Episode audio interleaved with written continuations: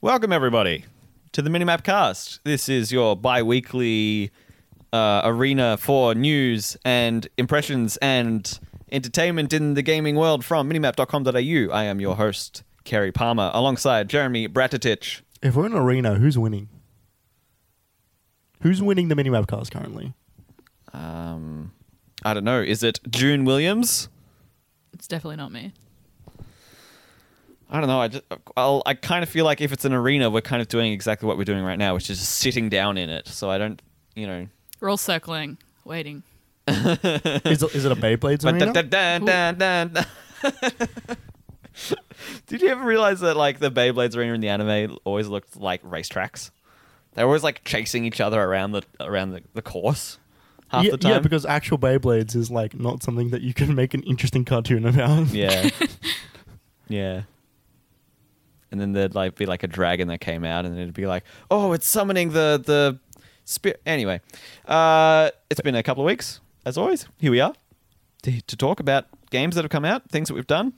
Uh, We've got a question corner that we've totally been thinking about this entire couple of weeks, and not just suddenly remembered it this last, you know, hour since we've started getting ready for the podcast. So we're gonna we're gonna swing right into it. Um, as as per usual, I think we should start at the top with whatever's you know top of the pops at the moment, whatever's just come out, and that is Mortal Kombat this week, which has been played by Jeremy Bratatich. It's like Yes. it's like you're the artist.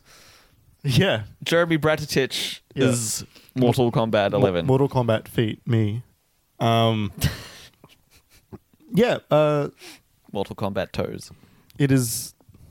I was going to say it's the 11th, the 11th Mortal Kombat, but I don't think that's actually true. No. I, I, have a, fe- I, have a, I have a feeling there's probably unnumbered Mortal Kombats in the series. yeah, but also like, eh. yeah. Yeah. Um, you know, it's the 11th Mortal Kombat in the same sense that it's the third Kingdom Hearts. um, yeah, it's I don't know. I've, I've I'm not really I'm not a big fighting games person. Okay. I don't think any of us really are, apart from you like Smash, but that's not really a fighting game, is it? Ah, it's a weird kind of whatever Yeah. Um, descriptive Yeah. for me. yeah. Um, so I bought it for two reasons. One, because I like to buy games when they're new because I'm a terrible person. And two, because I saw a lot of talk about the tutorial in Mortal Kombat 11 being a very good fighting game tutorial. And I like tutorials. And I like. You like tutorials? I do like tutorials. What does that mean? I like it when games go out of. Especially, like, because fighting games are, like, hard to get into. Oh yeah. Like if you're not into fighting games or you're not like super wanting to get into fighting games, you're probably just gonna bounce off them because everybody is already incredibly good at fighting games. very high barrier to entry. Yeah, it would be like just buying PlayerUnknown's Battlegrounds right now and just saying, I want to learn how to play a third person shooter. Uh, yeah, that game is next to no onboarding. yeah. Um and Mortal Kombat's tutorial is very, very good because it has taught me more about fighting games than any other fighting game has ever taught me before. Right. in the sense that it, I now know what the four buttons. Well, I mean, because Mortal Kombat's a four button game, and not every fighting game is a four button game. No. But I now know what the four buttons actually represent, apart from just like this is a heavier attack than this one. Right.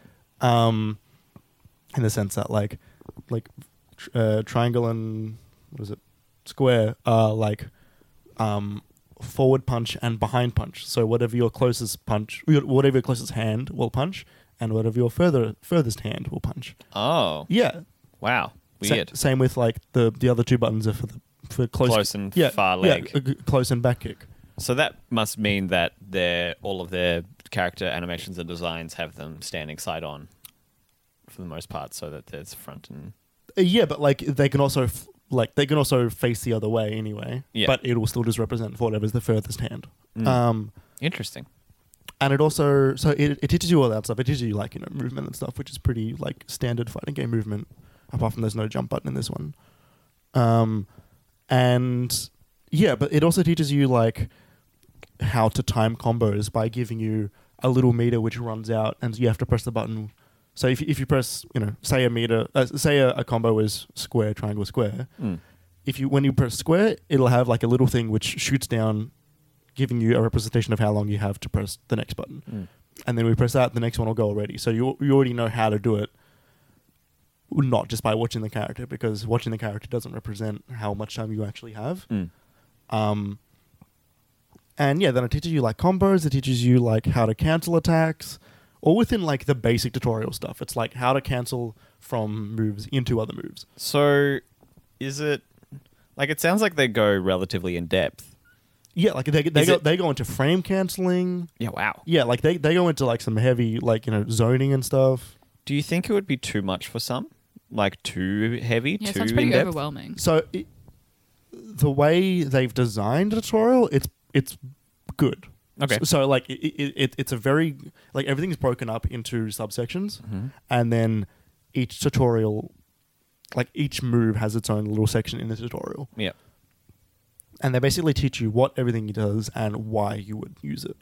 Um, and then at the very end of like a section tutorial, it's like do like it'll then just throw you into like basically like a match and then say like it'll give you some objectives which is do this like you know use an environmental uh use like a long range attack and I don't know, like like frame cancel and also beat the opponent Mm. and then if you do that then you pass like that tutorial it's basically like questions leading up to a test Mm.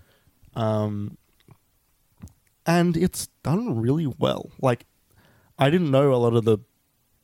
Like, I'd watched fighting games before, and I had played Mortal Kombat 10 and Mortal Kombat 1, Mm. um, but and Injustice. But like a lot of the fighting game stuff, I didn't like. You know, I never knew how to pull off. Right. Um, but this does a really good job of actually teaching you how to pull that stuff off.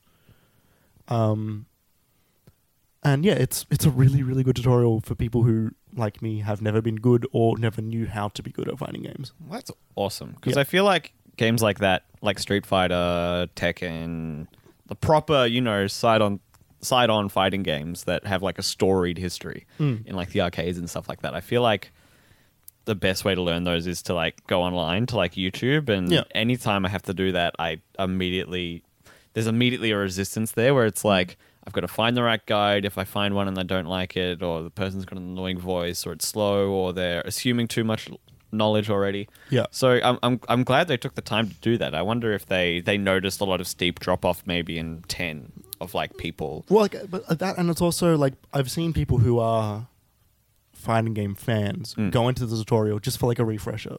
Yeah. and yeah. Yeah. it being also beneficial for them as well. Um, but it also it, it gives you context for because I know like a lot of the time whenever I'm playing a fighting game, you know I don't have a main in Mortal Kombat at all, um, and so I would just keep trying out characters, and every time I would start a match, I would have to just pause for about five minutes to look at the combo list Yeah. and figure out what this character's combos are. yeah. And what it does is it give you context behind why that combo would, why putting that combination of moves would turn into that attack. Okay. So it gives me, like, it makes sense why, you know, doing that would turn into that attack so I can understand and just sort of know it. It helps you remember. Yeah, like, it, it, it yeah, it helps to give me the, the context behind a combo. It's sort of like learning the the language of the game. Yeah, Mm. yeah. Um, and it's really good. It's, Yeah. It's, it's really good. The, um, Sounds awesome. yeah like and like the game looks great the game sounds very good um like the the punches impact i mean you know they've, been- they've been doing this forever but like Yeah. the punches impact just sound so fucking heavy and weighted Mm. um especially when the characters got like metal on them because like the impact sound on the metal that they have in that game is just so good Yep.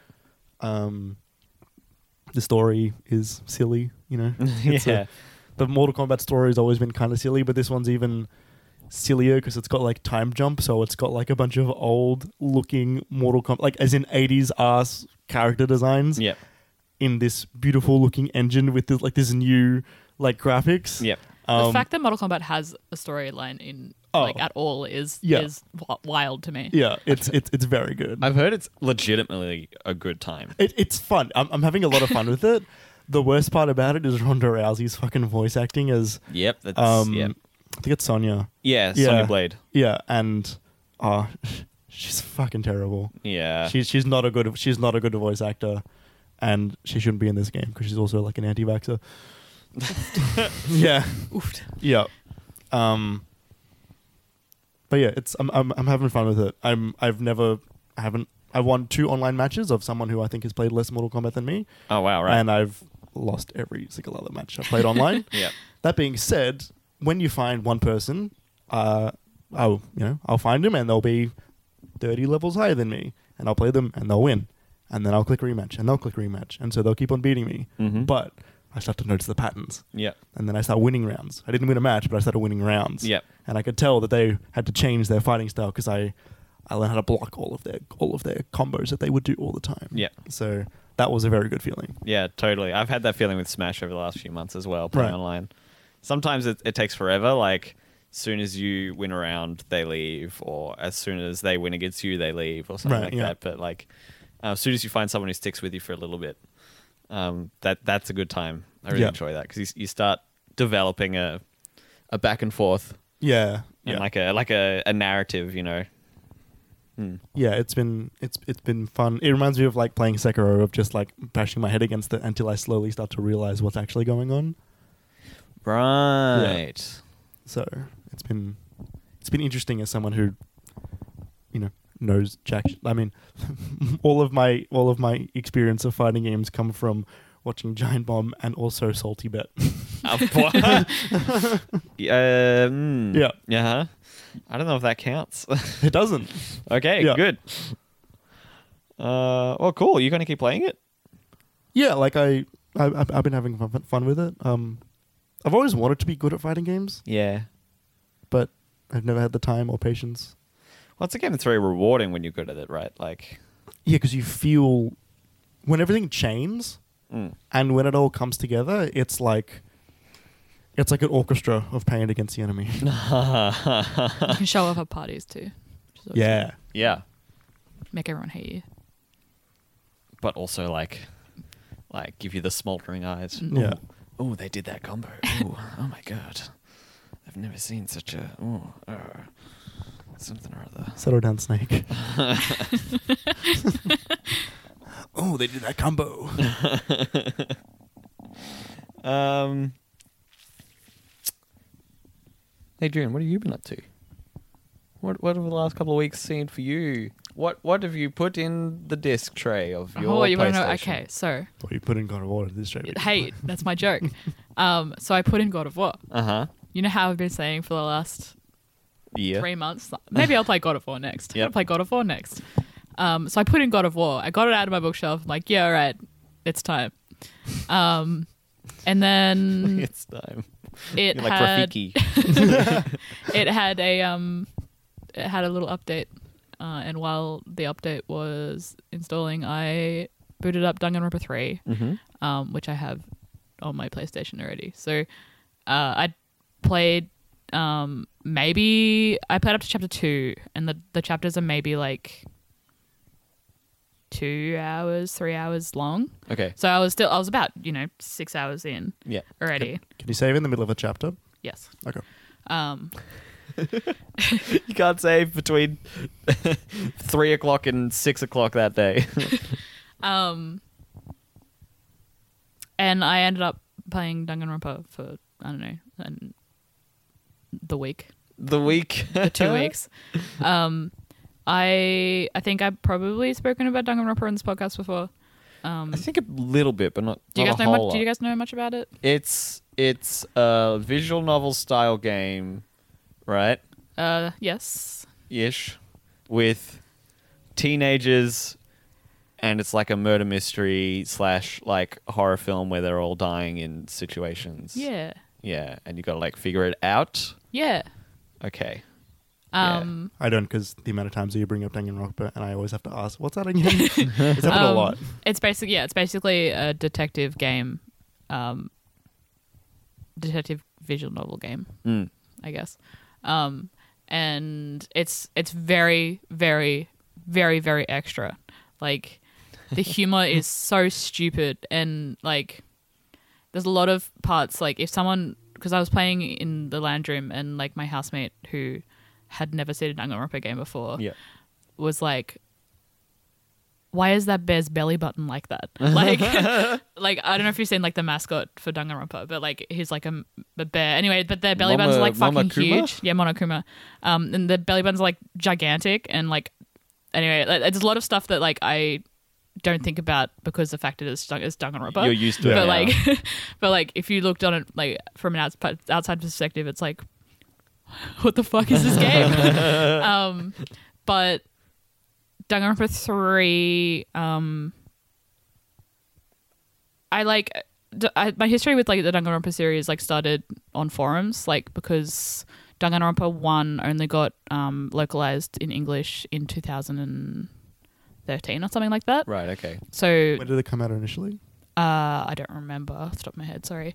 I'm on it. Um, and um, and they only ported it to Vita, so it was hard to find in English. Right. Um, but before it came to English, it was on the Something Awful forums, Right. and someone had translated literally all of it Oh and put the wow. entire game on on these forums, as well as the second one as well when that came out. in like text format. Yeah, in text format. Wow. Yep.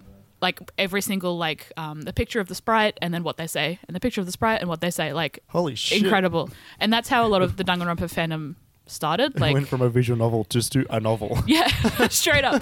Um, and that, that's legitimately how how like um, when Danganronpa got really big in fandom, like that's how most people consumed it was was by the something awful forums. Um, and So it was first released in Japan on November 25th, 2010 2010 for PSP. Yeah.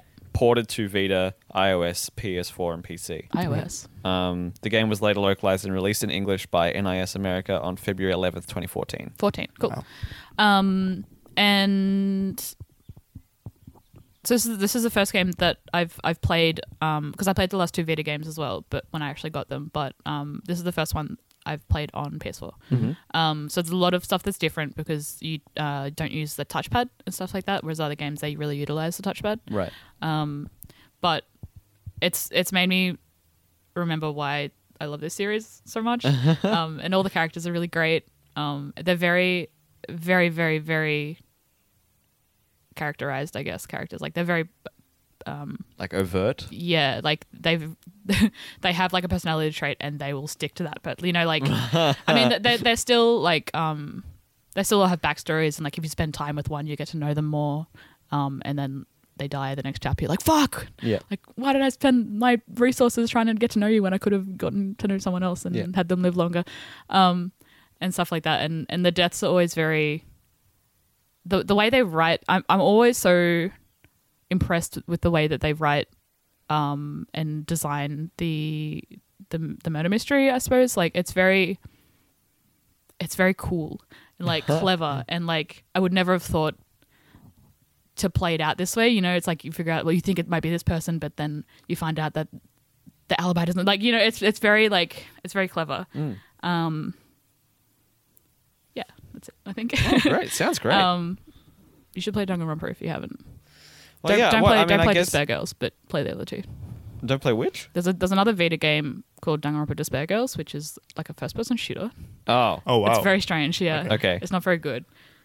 Uh, it sort of sounds like what I initially wanted from Persona. Not that I Mm. don't like Persona, but like a lot of the reason I wanted to get into Persona was like the character heavy moments, Mm. which is really good in Persona, but I get really slowed down by how difficult the actual gameplay part of Persona can be if Mm. you're not grinding, Mm. and also the turn-based combat and great. Um, so I might like that more than I like. You should Persona. play you should play it. I'm gonna buy the trilogy on on PS4 Yeah. physically. mm, um mm. please actually play it. I would I think you'd like it. Okay. So um it is yeah, it's very character heavy. Um which makes it which I think is why I like it a lot because I tend to um like games with strong characters, I guess. Yeah, there you or go. like lots of characters. Fair How- enough. How's the music? Fucking incredible. Okay, good. Okay, so like, um, I, don't, I Jeremy actually sold. I don't think I have talked about the Danganronpa music before, but like they're such bops, and like Right. um, a lot of the, the the music that they'll play that they they did for the first game, they'll reiterate and make better for the the, the next two games. Um, so there's a lot of music. It's just very typical Danganronpa music. Um, I'll play I'll play I don't know something what that afterwards. Yeah, yeah. I I mean, yeah, I, I guess you don't, but like anyone that's played Danganronpa knows what I mean. Okay. But like, um. Shout outs. shout out to those two people. Um, it's very yeah. I'll play some afterwards, and, Okay. and you can jam out. You It- Jam it- out. so are the characters in a Danganronpa game are they different every game like Persona? Yeah. Okay. Um, there's normally about 20 characters, um, including your main character. Right. Um, and obviously they all they die, and you're left with maybe like five people that Right, escape gotcha. or whatever. Um, there's a character that stays. There's two characters that stay in the first one and the second one, Okay. but they're different in both of them. So, um, but yeah, you get a whole new cast. Cool. Awesome. Sounds also, great. like the the deaths of like, so like um, someone obviously like is punished for the crime that they committed at the end when you find out who did it, and um, Monokuma will like kill them in like a way that makes sense to their character, Okay. or a way that um, so like they all have like high s- super high school level skills, I suppose. So that which is like in this world, um, the best of the best are, are given like this title, super high school level, and so like super super high school level um, detective or su- super high school level um, baseball player. So like the best the best high school of whatever their their thing their strength is. yeah. Um, so like for example, like the, the baseball player was killed um, by um, being trapped in a cage and being have baseballs like shot at him until Yeah. he like was Yeah. pulverized and died. Stuff like that, which uh, it's always like really like gory and gross and like Uh-huh. it's very good. And like they don't um Danganronpa has a thing where like all the blood is pink. Like Oh, um, there's weird. no red blood, there's no red quarter, it's, it's all like just bright pink. I wonder if that's a sensor thing to get it. I, I mean, maybe It sounds like a style thing. mean, I, like, am- it's it's, am I- it's very s- like very like it's Yeah. it makes sense. well, with like, I wonder if it Danganronpa. was initially a sensor thing, and then it Mm. just became so synonymous with what they were doing. maybe maybe I like it's, when um, stuff like that happens. I don't know. Japan's not that intense on violent censorship, are they? No, but I'm, you know, like just to keep it at a more accessible to most. I mean, people. it's about murdering high school students. it's also like there's a character in the third one that the stuff that she says is so disgusting that Right. like it it makes me like go like revolting Right. revolting. it's, it- it's M, right? Um, yes, I think the third one's MA. Oh, But, okay. Yeah. oh, awesome. How do you find it in comparison to playing Ace Attorney? Because you, you say sort of visual novel, visual novel detective games, and I think, oh, Mm. It, it is it is very similar to Ace Attorney, which is why I thought I would like Ace Attorney more than I actually do. Um, ah. I need to finish the first one because I still haven't done that yet. But um, I'm struggling, um, and playing Danganronpa again made me sort of realize why. And like, I think the way that y- they solve cases and put the the evidence together in Ace Attorney is not as polished as Danganronpa. Interesting. So a lot of the time, I'll be getting really frustrated because I know how to. I know what happened here, but I need to f- work around the game to try and Yeah. progress yeah. um, and I'm finding yeah that that is the worst with Ace Attorney E at the moment because I it, a lot of it's just Finicky. finicky. Yeah, Yeah. or like I'll die and I'll be like, well, it can't be that one. I'll have to do the other one instead. Mm. Whereas Danganronpa, um, is easier, I suppose, like Yeah. that. Have you considered just jumping right into the most recent Ace Attorney that you own, just to see if that one sort of feels a bit better? Yeah, yeah. I could maybe mm, I've almost finished the first one though. I feel like I may as well just finish it. Right. Yeah. Um, and I've heard the second one isn't as bad, but um, I think I'd like to sort of go with the story. Right. Gotcha. Um, yeah. Fair enough. But once I finish Danganronpa, I'll know I'll want more of the same sort of stuff, so I'll, I'll finish it. Sweet. It's cool to to have the um the comparisons between the two. So we've been sort of following that episode to episode. Mm. So, Kerry, what type of violent game have you been playing? Hyper violent game. yeah. Uh Spider Man? Spider-Man kills. Does he kill in this game? Yeah. I don't think he's killed anyone in I this mean, game. incidentally, in the in the sense of the game can't account for everything. Yeah, that doesn't count. Although I do love it whenever whenever you play that game and you like throw enemies like against a car and it happens to be one of those crimes where the car drives off and Yeah. there's like three guys stuck to the boot and they're like Yeah. Or, or like the car gets blown up and Yeah. you and you have like webbed it to him, like sealed their fate. yep, yep. Or like whenever inevitably when when the car crashes at the end of the chase scene, it like tumbles over. Yeah. Like if you fail the like button mashing sequence and the car crashes, it's like resting on their body. Anyway, um, I've been going back and playing a couple of old games. Um, I'm playing some stuff with Sam. We went f- so sort of like this time last year. We were playing through all the Uncharted games together because Sam hadn't played them and I wanted to play them or hadn't seen them As in the first three, or do you mean? first we got through the first three and we got halfway through four Um, and then Sam sort of pumped the brakes a bit and was like, "Oh, I don't know. I kind of see where this is going, and like didn't want it to end and stuff like that." And so I haven't been pushing it, but I just said, "Hey, do you want to play Uncharted?" And Sam was like, "Yeah, all right." Oh, but the ending of four. I know, I know, right? So, so we did that. We finished four. Um, Oh, you finished four. yeah. Right. How did Sam like the ending of four? Sam said, "I don't like things ending." Ah, okay, but that's um, um, uh, I think they really enjoyed it, and they and like they were really worried about because they could see a twist coming. You know, when there's a point where you get to the island and you sort of had this confrontation with Elena and stuff like that, Hmm. and, and Sam was like, "What's going to happen with Sam Drake? Like, Right. something's going to happen here, and I'm not ready for it." um, that sort of happened. It was like, yeah, no, it's okay, and you, you get to enjoy all these character moments, and they tie off the series, and oh, that that game is really masterfully done. Um, it's got a lot of space in it. It's a longer game, and it's good. It's better for it, I think. Um, yeah, and then I moved on to playing two thirds of the Spider-Man DLC because um, I bought that ages ago and haven't played it. Which one? So the DLC came out in three packs. So there's these. It's all titled "The City That Never Sleeps," and each one is called. There's the Heist, which is the Catwoman DLC, Black Cat DLC. Sorry, Silver. Silver Sable's the third Yeah. one, which i- and I can't remember what it's called. Silver Lining, I think. Mm. And the Silver Linings Playbook. what Never mind. It's silver? a, What? it's a movie. It's Bradley Cooper. Just, just, just keep moving. Just, just keep moving. Keep moving. Yeah. Movie. Oh my god. Wow. All right. And the second one's called Turf Wars, and that's that's focused on Hammerhead. I think the whole thing's focused on Hammerhead, like taking over crime bosses in New York. And So which one are you playing at the moment? I've played through the first two. Okay. Um, Can't believe they put Hammerhead in this game. yeah, he's pretty boring. I mean, Hammerhead is like, Hammerhead is from the early fifties. Hammerhead is an ancient fucking villain. Right. He was just a mob guy with a big head, and and he literally It's kind of like that. yeah, and I need to his Google this man. he fucking like if you do like Hammerhead Captain America comic, he used to just like be a gangster that Captain America had to stop from robbing banks, and he would like just run headfirst into Cap Shield and get caught. Like that Yeah. level of like dumb stupid villain. Yeah, Excellent. Just so good. yeah. This the whole thing's like the first one's like he's Black Cat's got Find him. him to help her steal the things. Look how big his head is. It's very flat on top It's a too. very flat on Is it top because he head. runs into everything? He's got a metal plate in his head. Uh, Oh. He didn't in the original. Didn't he? No, oh, it- that's that's the story in, in right. this one. I mean like that's probably like the modernized version of Hammerhead, but yeah, in the in the original comics, he just had a hard head. got a really big head. He's Yeah. the boss in the second one. You know why he's the boss? The only reason he's a boss is because he's in like a sable mech ge- like suit. Right.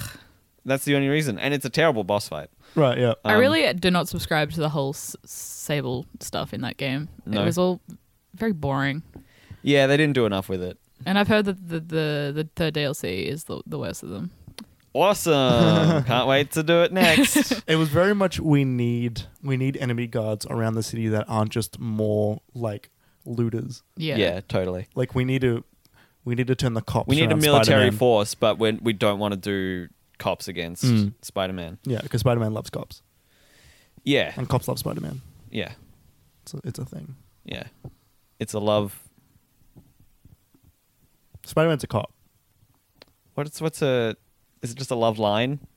If it's not a letter? love triangle because it's just two it's just two way it's just it's just love um so um playing through it each each sort of scenario is its own thing you you go to like the dlc menu from the main game and you activate dlc 1 because they each have their own world map and activities um, there's like a few screwball challenges who's that like streamer person that side Oh, mission is I this- liked, Oh, I liked yeah. that. to be Yeah. honest. He was all right. she she takes the place of Taskmaster, and so she's got some of her own weird um, combat challenges, stealth challenges. Um, she's talking over it and really annoying, and there's these like photo bomb moments you've got to do in those challenges. So like if you take down an enemy in this like zone, it enables this like photo mode, and you have to press the button at the right time. It takes a photo, and you get more points. And she's like, "Wow, that was a great shot. My viewers are going through the roof." blah blah blah. So that that's there. That and that's fine. Um, and the sort of each each of the ones that they decide to do, like there's sort of there's just like an art gathering hideout one in the in the heist DLC for Black Cat, and that relates to this like old case about Black Cat's father who stole art, and that ties itself up nicely. So there's interesting story beats in there, but the actual main storylines that they put in the game it only goes for about two hours each. I think. Yeah, yeah. They're pretty small. Um, I don't mind that personally because I feel like instead of I love this game, obviously. as Yeah, I've you just said want more before. content, right? Exactly, right? And it's it's great to have an excuse to play new content that I haven't played Mm-hmm. before. And it's kind of nice as well to play content that is a bit more like low stakes, if Mm-hmm. that makes any sense. Like something that isn't like, oh, what's going to happen with with Mr. Negative and there's this virus and Norman Osborn and everything's furthering this intense plot. It's like playing a like an aside from a TV series, from the TV series of Spider-Man. It's just like, oh, this is just a low key thing. That's cool. It's Yeah. just his own story. Um, it's a bit heavy-handed sometimes in the story. It's like it's like really, really, really low key, and then the end's like whoa, and then each of them so far have ended with to be continued, and then like a post credit scene. it's like it's like really heavy handed, um, but for the most part, it's fine. There's some really cool moments with Miles. Um, Yeah. Miles calls you and he's like, "Oh hey, when can can we like meet up at some point?" And like and I love Peter's that like, boy. you, you he's like no well I'm, I'm like really busy but also you should stay in school and focus on that and miles is like well can i join the basketball team or something i'm trying i'm trying not to spoil too much if you haven't played the game but um it's this it, it's really cute it's a nice payoff for, for where they leave miles at the end of the first one it's not more than the voice calls but it's there So just mild spoilers for the story of Spider-Man, specifically the ending. specifically the ending of spider-man Yeah. Um, did, is it continued on from that? From that post-credit bit? Yeah. Uh, okay. it's specifically he's, he's specifically talking about that final scene you see with miles Oh, and him, can I do this? And Peter saying, oh, okay, that makes sense. Yeah. Gotcha. yeah um You know what I was talking about? Yep. Yeah. yeah, there's this whole thing where, uh, I mean, I'm just going to talk about it because they, it's, it's, it's the main plot point of the fir- of the heist one, which is that Black Cat says she has a child, which is why she's helping Hammerhead. Right. Um, That's really weird. and considering then what Peter's Black like, Jack was "Oh my in the god, comics." is it my child? Because we were together for a time." And he's freaking out, and then MJ's freaking out, and then Miles starts calling him, right? and so there's this weird, like, Is just Miles the son? it's this weird thing where he's like, "Oh, I can't be a dad," and MJ's like, "Well, whatever. If we do it, we'll do it together." And it's like, "Oh, well, you're too good for me," and blah blah blah blah blah. And then Miles calls and he's like, "Oh, what am I going to do with this kid?" And it's like, I don't know. It's this weird thing where he's like, "I can't be a dad," and then he's already sort of mentoring this young kid anyway. Yeah. So that that's really sweet. Um. But yeah, more more Spider-Man basically, which is great. More suits, which is awesome. Like there's the Mm. Right, yeah. original Iron Spider suit from the the the ones that came out before the Civil War comics, Yeah, yeah, yeah. um, which is like one of the only comics that I've read. So I've actually really enjoyed this suit. I've been like, oh, I know this one. Yeah. Um, and it's got like it's got like Iron Man repulsors on on his hands and feet. So he glow when you're spinning, you just see his feet. It's like oh, they're glowy, but it's not too over the top. That's pretty over the top, but um. Yeah, all the new suits are great. Have you Um, used the baghead one. well, that one's free, but I haven't used it Oh, okay. because I don't I don't really care about it. Um, It's very, very funny. it is funny. It, it's funny to look at, but that's I I That's about it. I take I I don't know. I enjoyed being like wowed by the Spidey suits. Yeah, yeah, more than- totally. Um, but I'm really psyched because in the third one, um, they have the Spider Verse Peter Parker suit with the Spider Verse like animation style like, on you it. mean like Miles black and red suit, or do you no, no, mean no, like, Peter, No, no, the- Peter's Peter's one. Peter's one. Peter's Yeah. Spider Man suit. Um, I think they've specifically not put Miles' suit in it because it's going to be four Miles. Because his suit well, is yeah, in it. he's not Yeah. Miles. Yeah. These are all like Peter Parker's Yeah, suits. wh- which is funny because there are other Spider-Man characters who are also not Peter Parker, which you can use his suits. Oh, anyway. that's right, like the future Spider-Man ones. yeah, like, yeah. like, like 2099 and like Yeah. Scarlet Spider, all that stuff Is isn't actually is him. the noir one? Is that Peter Parker? Uh, it's it's it's a it's yes like it's it's it's an alternate universe peter parker so it is still peter Yep. but it's like peter b parker i mean Uh, it may as well not be Peter. yeah Yeah, it's Is- not the same Peter. yeah it's it's a different peter It's not like blonde Peter and brown haired Peter. yeah it's no like, it, it, it's it's like like old man pi peter yeah, um yeah like it's it's interesting that they put in those other suits and but even though they're not Peter Parker, I don't Yeah. know. Like, Okay, I, no, I, fair I found enough. that odd, but yeah, like I, I get it because they want to save they want to save Miles the suit for Miles. Well, yeah, he's a character in the game. And do you he'll- think they'll ever do Venom? stuff Did you? With the game? I mean, like, like steering, trying to steer clear of spoilers, but there's a particular end credit scene in Spider-Man. Did you not if see the end forget credits? it? There's a, there's a bit of because you, Wait. beat- you beat that game. Yeah, I did. Hang Yeah. on. so Norman comes home and you see. Oh, that's right. Yeah, yeah. yeah. Okay, Yeah. in the Yeah. tank. Yeah. Yeah. Um, what I mean, that, I want. Do you, wait, do you think the You're second Tom game? Hardy. Wait, hang on. Do you think the second game is going to be about Venom? Uh, I I don't don't. know. I, I think so. I think so. I think no. I think I think Harry's gonna like come back. He's gonna be like revived, and they're gonna be like, "Oh, hey Harry, you're back from your trip." Yep. And like at the, the same first time, act- Also- Venom's stuck in the also- city. exactly.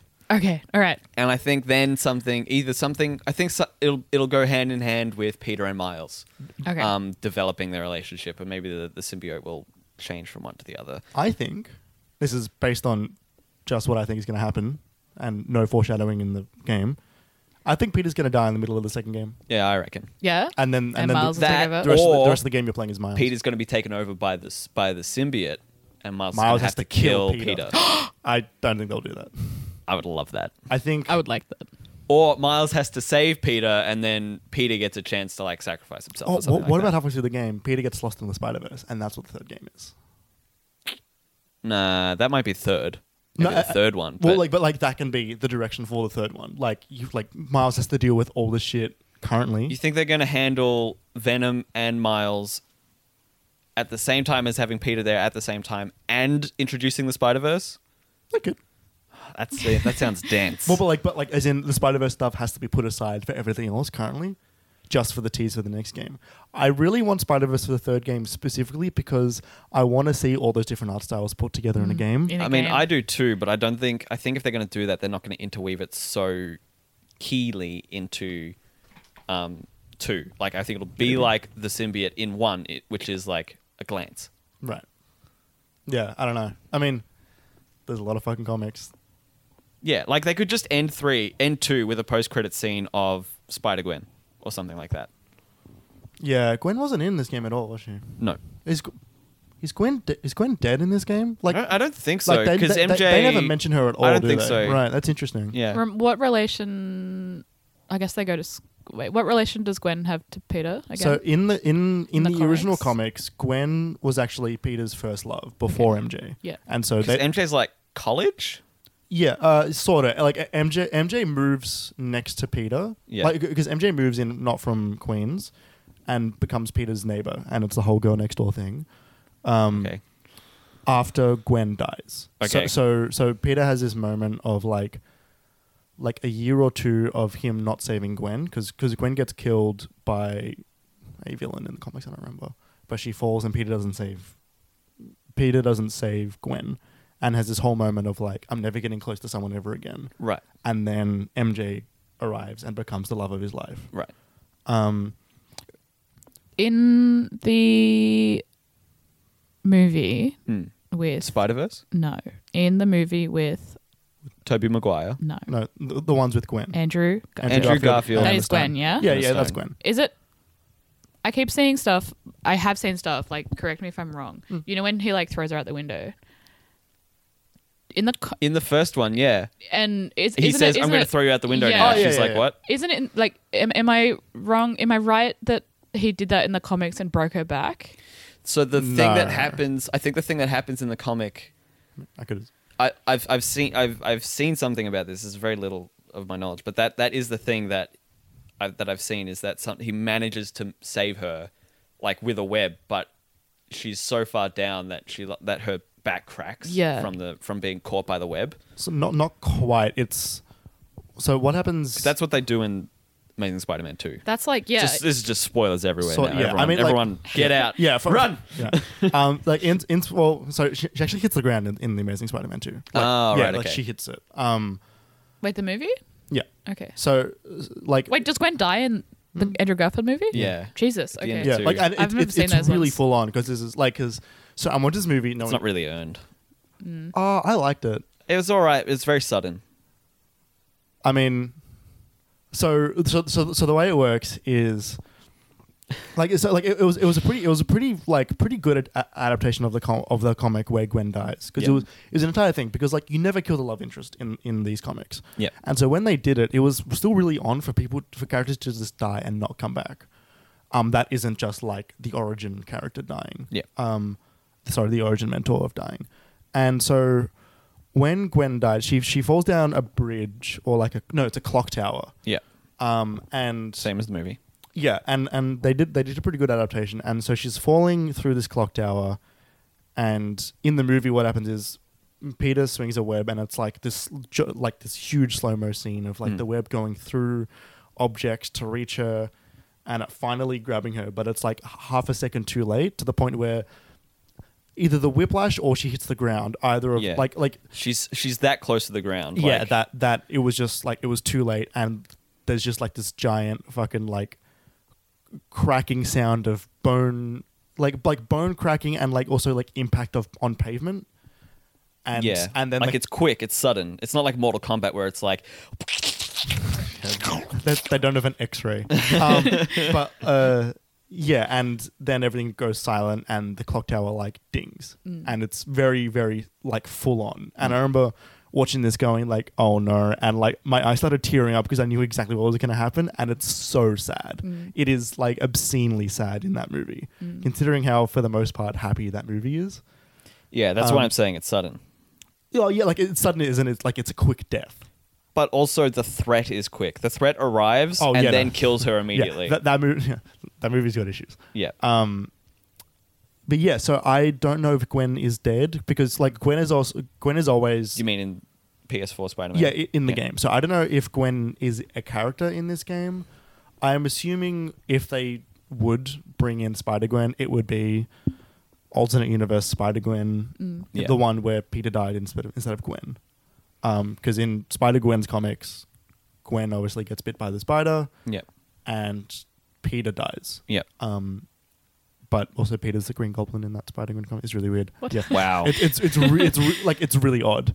Um, uh, yeah. So I don't know if like, th- as far as I can tell, I don't remember a cemetery in the entirety of the. they don't mention Gwen at all. in Mm. yeah. this game. So I, I feel like if they would introduce it, they would introduce Gwen dying in high school. maybe I and- mean and I then, feel and like then introducing Spider Gwen as the alternate. I feel like with Spider Verse being out, you can have Spider Gwen from another universe come in, and Peter's like, "Who the hell are you?" And she's like, "Ah, long story." Oh, But I don't know her. Because she's just she's her own character now. She's great. She's awesome. Oh, you know, she's great.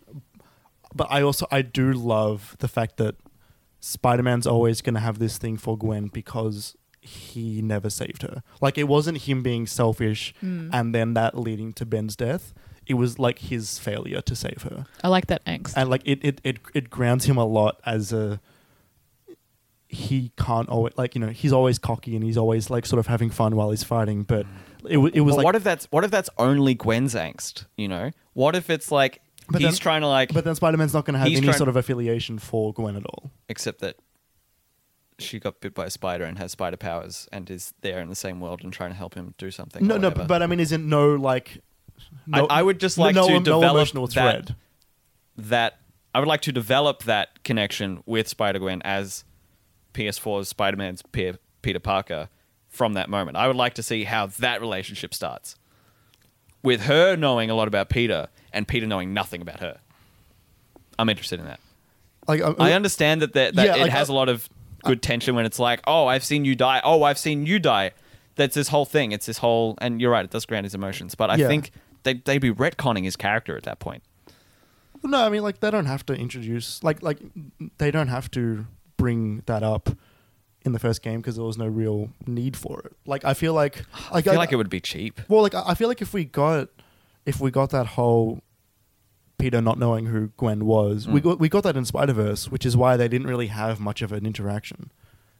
You know, G- Gwen brought up that that they couldn't save Peter, but Peter not knowing who Gwen was didn't really make a difference to anything. Well, yeah, that's a product of them having six different spider characters in that movie, though. Yeah, but the other ones aren't developed. yeah, The other ones are just there for like jokes. yeah. we should move on. We really should move on. Sorry Um, to talk about Spider Man for 20 minutes or whatever. that Yeah, was. just hypothetical Spider-Man Two. I don't know. It's yeah. Yeah. fun. wonder when that game's going to come out. 2022? 2021? Twenty-one or twenty-two. Yeah. Any earlier, I'd be disappointed. Announcement with the PS5 announcement? nah. nah. I think Not- announcement not, not, twenty-one. even logo? Not I even think an announcement in twenty twenty-one. Game twenty twenty-two. Okay. Oh, that's a long time though. Maybe twenty twenty. Announcement twenty twenty. So with the PS5. Fuck.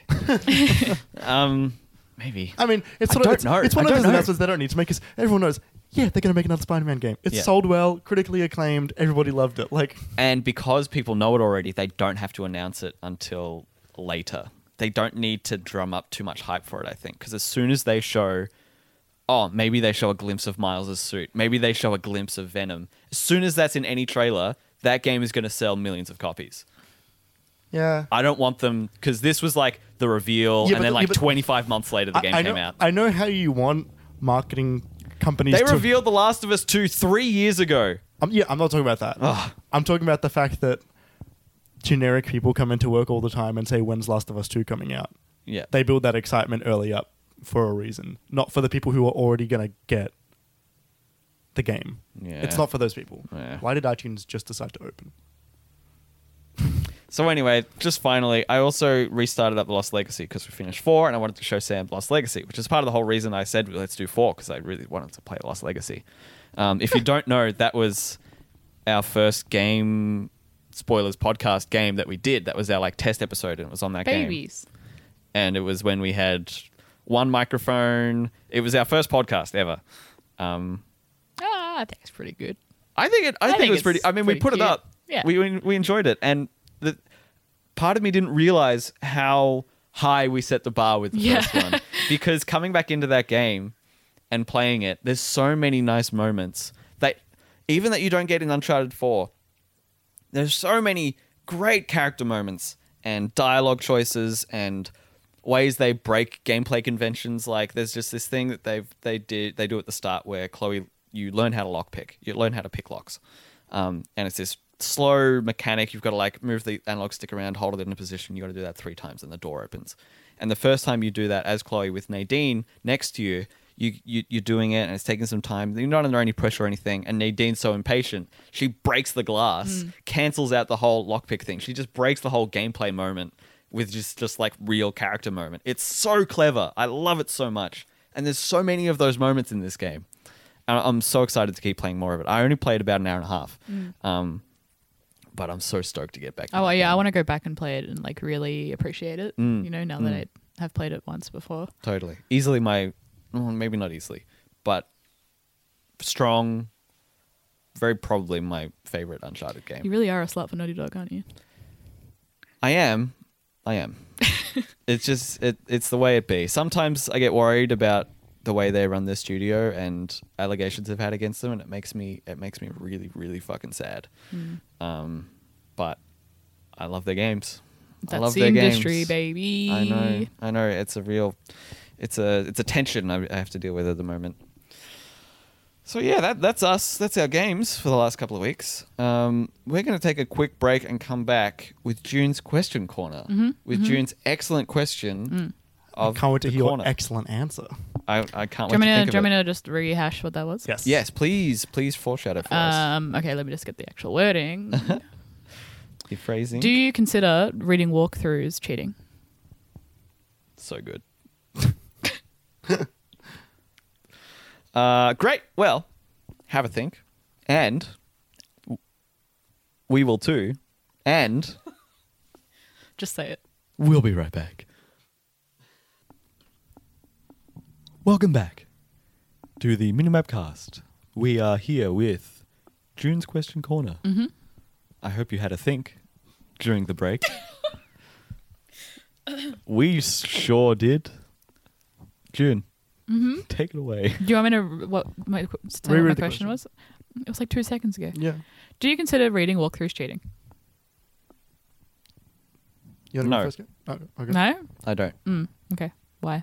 Um, I don't consider it cheating because, well, let's define cheating, right? Yeah, I feel like cheating is like when you're against someone else. Yeah, yeah, totally. Or it's um it's an, usually an unfair advantage. yes, or going against the game's natural like like code, you know, because you can like have cheats at GTA 3 or 4 or, or all the GTAs. Um or just like give me the tank. Yeah. give me a s- give me a katana. Um, that's a cheat because you're like you you're being given stuff for no work. You're not you haven't earned it in the in in you have not gone through the gameplay loop. You have not gone through the unlock process, the the skill point earning. You've just got it because you asked for it because you Hmm. wanted it. Um, and then you're right. It's a, it when you're playing multiplayer as well. I would say cheating is then yeah not An earning unfair advantage. yeah, yeah. Um, wall hacks or or advanced movement or Right. like like even like uh, DDoSing someone so that they they have a shitty internet connection or something like that. Um, so in that regard, uh, yeah, no, I would say walkthroughs in that regard aren't cheating Hmm. because the only way it's cheating is then in a loose sense of like, are you cheating yourself of Yeah, exactly. the unlock of the experience of discovering Odin's It out ravens yourself. in God of War, Yeah. um, or where the collectibles are, or like, So I started laughing. Do you, do you all remember when the whole Sekiro thing was happening about difficulty? yeah, Do you remember that copy pasta about you only cheated yourself that was going around? That was like some guy who was like really against the idea of like of a reduced difficulty because like you didn't earn it. You you only cheated yourself. You cheated the and it was like excellent. It was just like so so purely terrible. Just like one of the, it was one of the worst takes that I'd ever seen, and it got shit around a lot. yeah, Um, so yeah, that, that's sort of what this reminds me of in a, Yeah. in a funny way. yeah. I don't know. What do you guys think? No, I think you're right. I think it's more of an accessibility tool, I suppose. Yeah, Um, yeah, In I feel like it's almost similar to like watching a let's play. You wouldn't call that cheating. no, no. You're right. I would go into that realm of cheating yourself of the experience. Like I, I, I think Yeah. I've said to you guys that like first time I fully experienced Journey was a Rooster Teeth like playthrough, and it was two people talking about completely different things over the top of that game. But but that's less. That wasn't about the game at that point anyway. That was just you playing the game while the radio was on. Yeah, fair enough.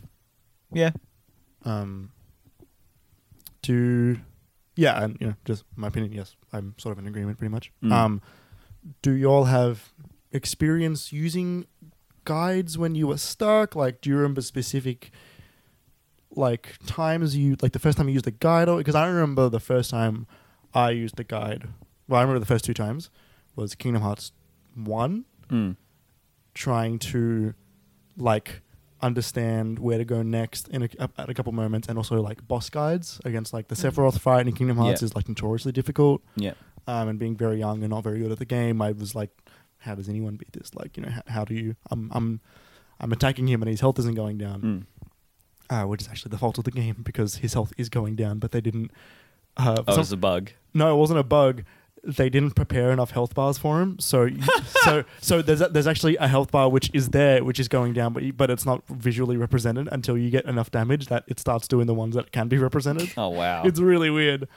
Um, but I also remember playing Pokemon Pearl and being not good at Pokemon ever, yeah, and not understanding like how Pokemon really works, and getting lost trying to get to the top of Mount Coronet a lot because that was a long fight. That was a long journey all the way up to the top of that thing yeah, um, and getting lost and dying a lot along the way, and accidentally going the wrong way all the way back down to the bottom because I didn't know that I had to come this way. yeah. Um, so I remember borrowing my friend's Pokemon per- Diamond and Pearl strategy guide Yeah. and following that picture by picture. I had that. Yeah, that's it's, what I was gonna say. it's a great book. I think like my first walkthrough would have been like the Pokemon. It might have just been Fire Red and like Right. Green, the actual strategy guide, and Yeah. like sitting there restarting the game, flipping to page one, and be like, "All right, where is everything?" Here you Like, go. Yeah. And I feel like maybe, maybe that is more cheating because like the, the only reason I really I didn't use those books to progress. I used those books to find everything that I was missing. So like w- the hidden items and stuff like that but like from the start. from the very start, and Mm. like being able to see which Pokemon are in the area so I can catch them as I go, Yeah, um, and stuff like that. I ma- yeah, may- maybe that is more cheating. that's that's that's been my experience that I've enjoyed the most when I played Pokemon is that sort of dedicated. I'm going. I want to like sort of thinking about what team composition I wanted beforehand and Yeah. being like, okay, because I had the I had the two part. I had the Diamond and Pearl guide and I had the complete Pokedex guide for Diamond and Pearl, which is like the second book. So I was like, I was just going through all the things. I was like, oh, Garchomp's got great stats. Where do I get the? Oh, I can only unlock him in the in this one tunnel. And it's like, oh, Mm-hmm. I'm glad I looked that up because I wouldn't have been able to find the Guyball at the start to whatever. Hmm. Um, Say Gibble. Gibble, Gibble. Guyball. Gibble, Gibble. I, I, Yeah. Gibble. is that what it says in the anime? I don't know. That's how I read it. Gibble. That is my Mm. opinion. Hmm. Hmm. If it was Gibble, it'd be like G I E or G. No, there's an E at the end. yeah, but I mean like G I E B L E. Gibble. Yeah, Gibble, Gibel. E Gibble, Gible. Gibble. And Jarajomp. Gajompe. uh, yeah, I don't know. I've the the Pokemon comes to mind again for like the first guide that I remember using because like that was back when I got Pokemon Yellow, and the instruction booklet actually has like the first like four areas. It's like the first two cities going, and then like Viridian Forest, like to the end of Viridian Forest. It's like watch out for the. It was like a mini guide in there, which was awesome, um, and that was cool. But I don't know, I it didn't ruin anything for me, and I kind of wish didn't- they did guides like that still. I yeah, haven't really seen them. Like, I mean, like, you know, total walkthrough guides. Yeah. I guess because everything's on the internet now. Yeah, it's all online. Yeah. To print off a book is like expensive. yeah, totally. But it's a nice collector's item. Yeah, I do like them. Yeah, they did it for Breath of the Wild. I remember, and that was a big book. Yeah. Um, I remember, like, now when I use a walkthrough, it's like I've it's at the point where I finish a game and I've decided to collect all the things, and it's actually not that enjoyable to walk around every area and look in every nook and cranny, and you're never gonna find it in a million years. I guess I did that with Final Fantasy 15. Yeah. The, the, the, yeah, the guidebook, the collector's guidebook had everything in it Mm. and map locations and, and items and stuff. Was it good having the, the physicality? It was really good because that's how I that's how I hundred percent of that game. Yeah. I had to use I used the I was it's kind of you know nice to sit down with a guidebook and flip through it while you're playing a game. You know, it's like Mm-hmm. oh rather than getting up your phone and googling it, you can actually like look in the index and be like I need to find this. What page is that on? You know. Yeah, I did with totally. Red Dead Two as well. Nice, Um, and that that's cool as well because they're always really well designed and yeah, quite beautiful. Yeah. Like I would definitely definitely pick up guidebooks more with games Mm. if they existed. Yeah, totally. And I guess the reason they don't exist is 'cause people don't use them that much anymore. yeah. Y'all remember Game Facts? Oh, yeah. Going on to trying to pick what the best Game Fact was by like the file size because at the beginning, you know, there was like a crap ton of like ASCII art Yep. for like the logo of the game. And then it was like all formatted real nice, and you're like, "Oh yeah, this is this is the game fact for me." Yeah, and they they like subtitled each section with a with a a key like Mm. it was like a, a number and a letter that they they only used in that spot, so you Yeah. could just search for it and take you right there. Yeah, I remember. I remember getting my dad to print off game facts for me because he was using his computer, Yep. and I used to stand behind him while he's on the computer trying to find the right one. I'm like, "Oh yeah, that one." It's got like a nice picture on the top, and he's printing off like 18 different pages and Yeah. just like handing them to me in black and white. Yep. just going through these, like trying to, just going through a physical version of a game fact. Yep. Hell, hell of a time. There was this one website I found when I was going through the Ratchet and Clank series, um, two and three specifically, and it was called like PlayStation Notebook or something. Right. Um, and basically, it was just the Insomniac and Naughty Dog games on PlayStation. So there were Jack and Daxter walkthroughs, there were um, Ratchet walkthroughs. Um, I was still using it when Uncharted 1 came out. I was like, oh, Right. what's this Uncharted game? Oh, who cares? I don't have a PS3. Um, but I, I used to use those a lot because I got stuck in this one section in Ratchet 2. But What's that? most of the times I got stuck, it never helped. it wasn't comprehensive enough. There was this one because there's this like side-scrolling Captain Quark video game in Unch- in in Ratchet Three. Yeah. Um, and there's the you got to collect all the tokens. There's like hundred tokens in each level, and there's this one. There was this one token that was worth ten, and there were like five of them in each level, and there was this one in like the fourth chapter that I could never find. And this guide, I followed it through, like through every time. I'd like go between the computer and the desk to get to like the next screenshot. I'd be like, okay, that's where I got to get to next, and I'd go over to the to the And pause, to the get there, TV, pause. yeah, and then run back over. And, and I went through it like five times, and this guy never helped me. I did it eventually, but um, I don't know. I had this this loyalty to this website, which is really well formatted, had pictures and stuff, but it wasn't comprehensive enough. when was the last time you guys used a walkthrough? Hmm. For me, it was Wolfenstein 2, actually, to find the contraptions. I googled. well, I googled. I googled the like how to get the Hitler death scene, which doesn't really doesn't really count. I don't think. Oh. Right. Um. It's more of an Easter egg. Yeah. Yeah. That's probably the last one there. Um. No, that's a lie. That's a lie. I used it for Danganronpa the other day Oh, yeah. because like each um each character uh the gifts you give them there's like maybe 200 gifts so like the gifts you give them are sometimes better and worse so I'm Right. looking up like which gifts to give this person Fair enough. I did it for Mortal Kombat just because I wanted to see move lists without pausing the game. All Oh, right, cool. Um, I don't know what else I used it for. I feel like I haven't used a walkthrough very recently, besides Wolfenstein. Like maybe when I platinumed Assassin's Creed Two uh, earlier this year, late last year. But that's because finding those feathers is way boring. Yeah, Yeah. Yeah. like stuff like that. That's what I use it for. The stuff that actually isn't fun to do on your own. If the game doesn't tell you and you've got to find it somehow, I guess that's that's the other question, which I think we talked about a bit with like Sekiro. It's like, um, is that a failure of the game design if um you have to use a walkthrough to find something? A bit, yeah, yeah, like like the um, like Dark Souls lore descriptions in Yeah. there. Yeah. Yeah, Wow. Yeah. Good.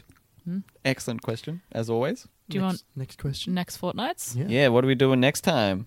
Uh, I close the tab. Here we go. We are doing the question that is Do you want a drum roll? no. Okay. what game have you spent the most time on and why? Ooh. This one's hard because, like, Steam counts your numbers, right? But Mm-hmm. Nintendo consoles don't. Mm. PlayStation 2 does not. Yep. Switch does. Switch does now, which is good, but. Oh, I, I, I- PS4 doesn't either. No, it's so that annoying. fucking makes me so mad. Yeah. Yeah. Xbox doesn't. The one that gets me about the Switch one is that it's it's like five hour increments. It's like, come on, the time is there. Just give us the number. um, excellent. Well, I look forward to answering that and totally thinking about it during the week, especially when when I'm editing Future Carry. I actually remember it this time. God, I hate that guy. um, so I'm gonna finish off with some news. The news du jour and that's news of the day for for that, that news Okay. I was, Did- I was going to ask. du jour French d- Okay. the day. okay. I don't know how to say, and also the Tuesday. previous thirteen days. Yeah. The no, I'm not even going to bother. It's been a long time since I was learning any type of French. Um, News, news of the 13 du jour. 13 de jour. yeah. Is that right? minus 13 de jour. Um, we've kind of only got a couple of things to talk about. One of them's weird and lengthy and a bit rabbit holey, and we'll, we'll, we'll get to that in a bit. But there's one I sort of wanted to touch on, which was um, PlayStation's uh, State of Play uh, video that they do. So PlayStation started in the same year that they have not. They've, they've decided not to go to E3 this year or have any presence around E3 at all. Um, they have started doing uh, Nintendo Direct like uh, video productions, which I think are great, honestly. Um, it works really well. It lets them do lots of mini announcements throughout the year, sort of drum up a little bit of excitement for specific games, but you know, not have to blow out with all of this nonsense. So I think it works really well. Obviously, Nintendo's found a lot of success with it. Um, so, PlayStation came out with one. I think it when did it air? Um, May 9th in America, so that would have been May 10th for us, so four or five days ago. Um, it was only 15 minutes, but it was pretty jam packed. Um, So I'm just gonna I'm gonna read through the uh, the sum up article that's on IGN right now, and that'll give us all a context for it, and then we can discuss it afterwards. Um, so this is from Jonathan Dornbush. Um, Sony PlayStation Second State of Play video showcase highlighted a number of new titles and showcased the re-reveal of a long-awaited remake and much more. Um, let's go, blah, blah, blah, blah. Skipping ahead. After a multi year absence, Square Enix and PlayStation have re revealed the long anticipated Final Fantasy VII remake. It's been a long time since we saw the remake, and particularly since development moved internally to Square Enix. While the teaser proved to be brief, Square Enix promises more to come about the remake in June, which would line up nicely with the company's plans for an E3 showcase this year. Um, shall I read through the whole thing, or shall we discuss that now while we're while we're on it? I I mean, have, is it, I have is a it, question about it. Yeah, let's go now. Why is everyone so excited about seeing? Is it, it? Is everyone so excited about seeing this now because we've had silence for so long? Because I feel like, sure, it looks really gorgeous, but also like Final Fantasy Advent Children was like had most of the characters from that, right? Yeah. Um, and like that didn't look that much different. I mean, I haven't seen Advent Children in a while, but So, Final Fantasy VII might be. It seriously might be the most popular Final Fantasy game. yeah, It's it's it's like In the it's the, mainstream, one that yeah. people talk about in yeah, in the mainstream consciousness. yeah, And so I think I think that's the largest part of it. It's that there's a very large number of people who love this game. Um, and it wasn't. It, it's not. It's not like the first time we've heard about it. It was announced E E3 2015. yeah. That's what I mean. Like, are, are people like super excited about it because we haven't heard much about it since then? I mean, maybe I think Because it's not like it was like announced, but I've seen people lose their minds. I, I think on it's a few things because when the announcement happened, so Final Fantasy VII was always the one that they said they were never going to do a remake of until they could be sure they would do it right. Hmm. Mm. Like they openly said, "We're, we're never going to do a remake of this game until we know we can do it justice." And so when they announced it, it was very like uh, like a remake of Final Fantasy VII was in the realm of impossibility in the same sense of like a Half Life and a Kingdom Hearts three. It was like a oh yeah, do you reckon they'll do the Final Fantasy VII remake this year? Ha, maybe. And it was always like a, it was always part of like E three bingos and stuff. you yeah, know? it was yeah, yeah, never yeah, yeah. it was never the thing that that was like a, a conscious thing that maybe they will finally announce it. So when they did announce it in 2015, everyone collectively sort of lost their mind. Hmm. Final Fantasy VII, I think, when it came out and after Final Fantasy VII came out as well, for a long time, you could not have a discussion about video game story and presentation without talking about it. Mm. I remember listening to a few other podcasts talking about how a lot of them are happy that Final Fantasy VII doesn't exist as this cornerstone of the game's analysis anymore, just because it did for such a long time that people would get like upset if you'd never played it. Mm. Um, Right. Like th- it would be like this thing of like, if you play a video game, you have to play Final Fantasy VII, and it was like it was a form of like old old style game fans and cr- and critique and gatekeeping of like this is a real game for people who actually play games. Yeah, and it's also it was also in a time where less games were being made. Yeah, and it was you know the beginning of 3D. It told like you know a good story Yeah. in a really interesting way, and it did a lot of things different. Like you know, it, it, it broke some rules of game design which hadn't been broken yet. So when they announced that everyone was like, "Oh my god, everyone's going to be able to play this game again for the first time," and I think a lot of people went back to it and goes like, "Ooh, this game aged really weird." Yeah, Um, but like because Seven has su- had such a mess of development, because we've already seen gameplay. Like gameplay has already been released years ago. well, yeah, they so they announced it in E3 that year of 2015, and then it was Like it was a- a year- PSX. yeah, t- it was- it was- 2016. No, 2015. It was 2015. no, 2016 PSX. I'm I'm pretty sure it was one year later. Oh, really? Yeah. Oh, okay. That'll be a year and a half.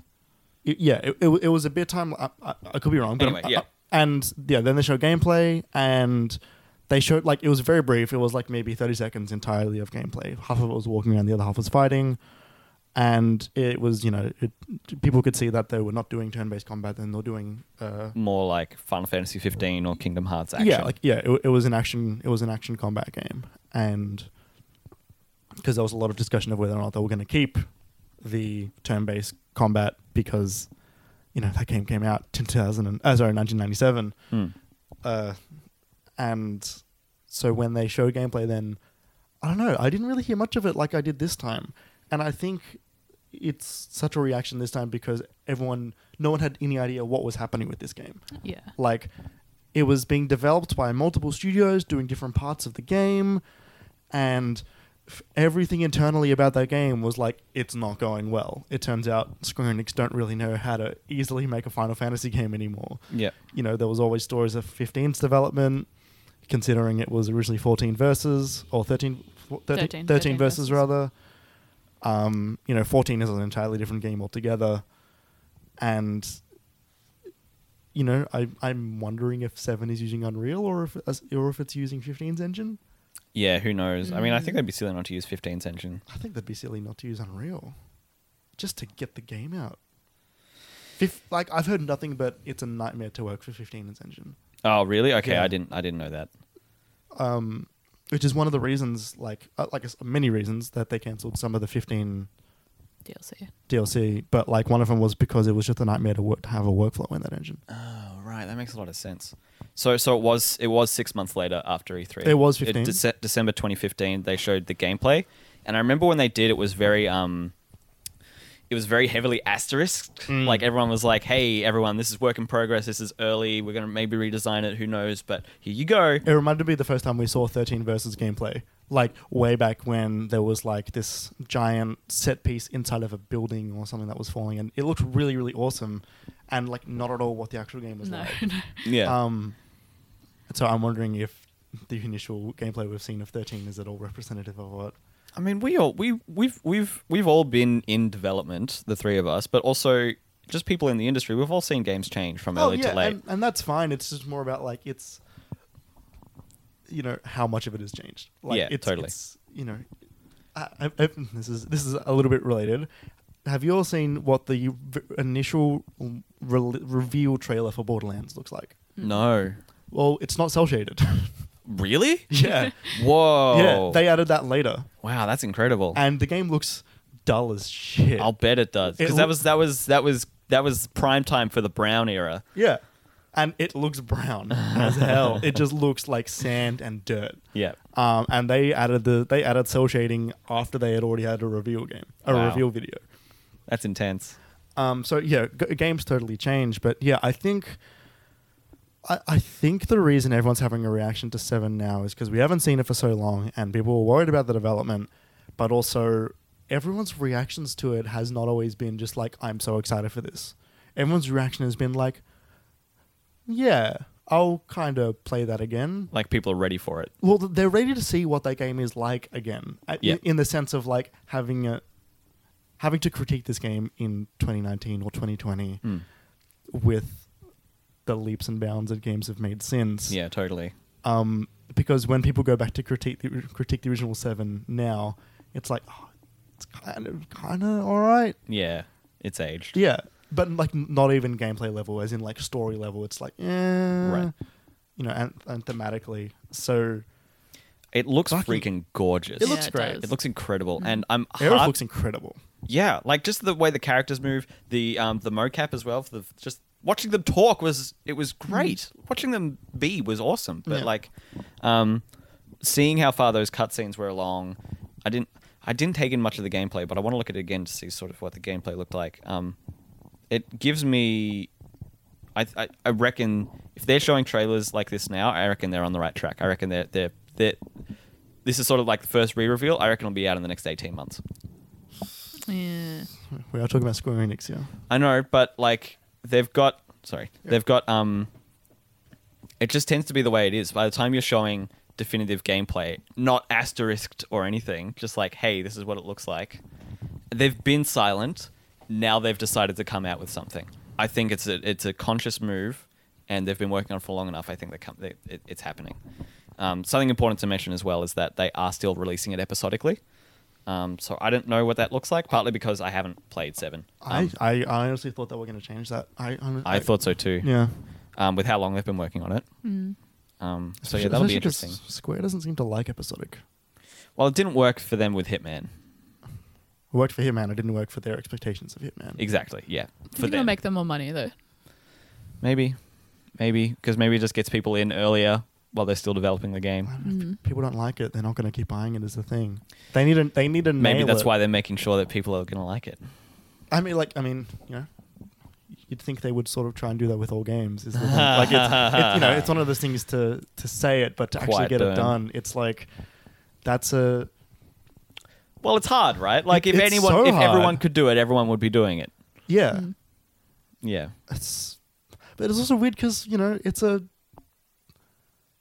Final Fantasy VII initially is broken up by fast traveling between locations, and that hasn't sort of really been Final Fantasy's mo in the past few years. You know, fifteen was an open world game.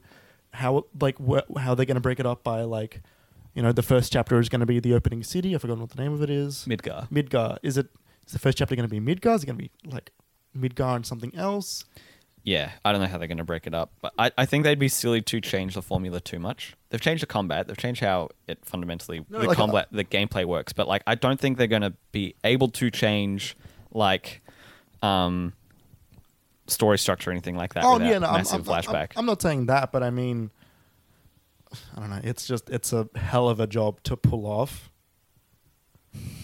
you'll you'll believe it when you see it. I don't, the, the development of this game has just got me scratching my head about like w- it's Final Fantasy VII. Like th- the game structurally exists. In a sense, how did it go this wrong? right. How right. did- You've how- already got the template. Like how did this? Like how did the management of this game get so fucked up that they had to remove development from a bunch of different? Why did they sort? Why did they outsource different chapters to different studios anyway? Yeah. surely that would create such like a cohesion nightmare. Yeah, totally. Well, I mean, we saw something like that happening with um, the Metro, no, one of Metroid, um, Metroid Four, Mm. Mm. with with um Nintendo splitting the development and then deciding, hey, this isn't working. So yeah, I know it's interesting. I'm hopeful as always with most games, where it's like, hey, if it's gonna be great, I'll play it. Yeah, Um, so I'll move on quickly. This, it was a, it was a brief um, state of play. It was a brief presentation. So Medieval remake gets a release date.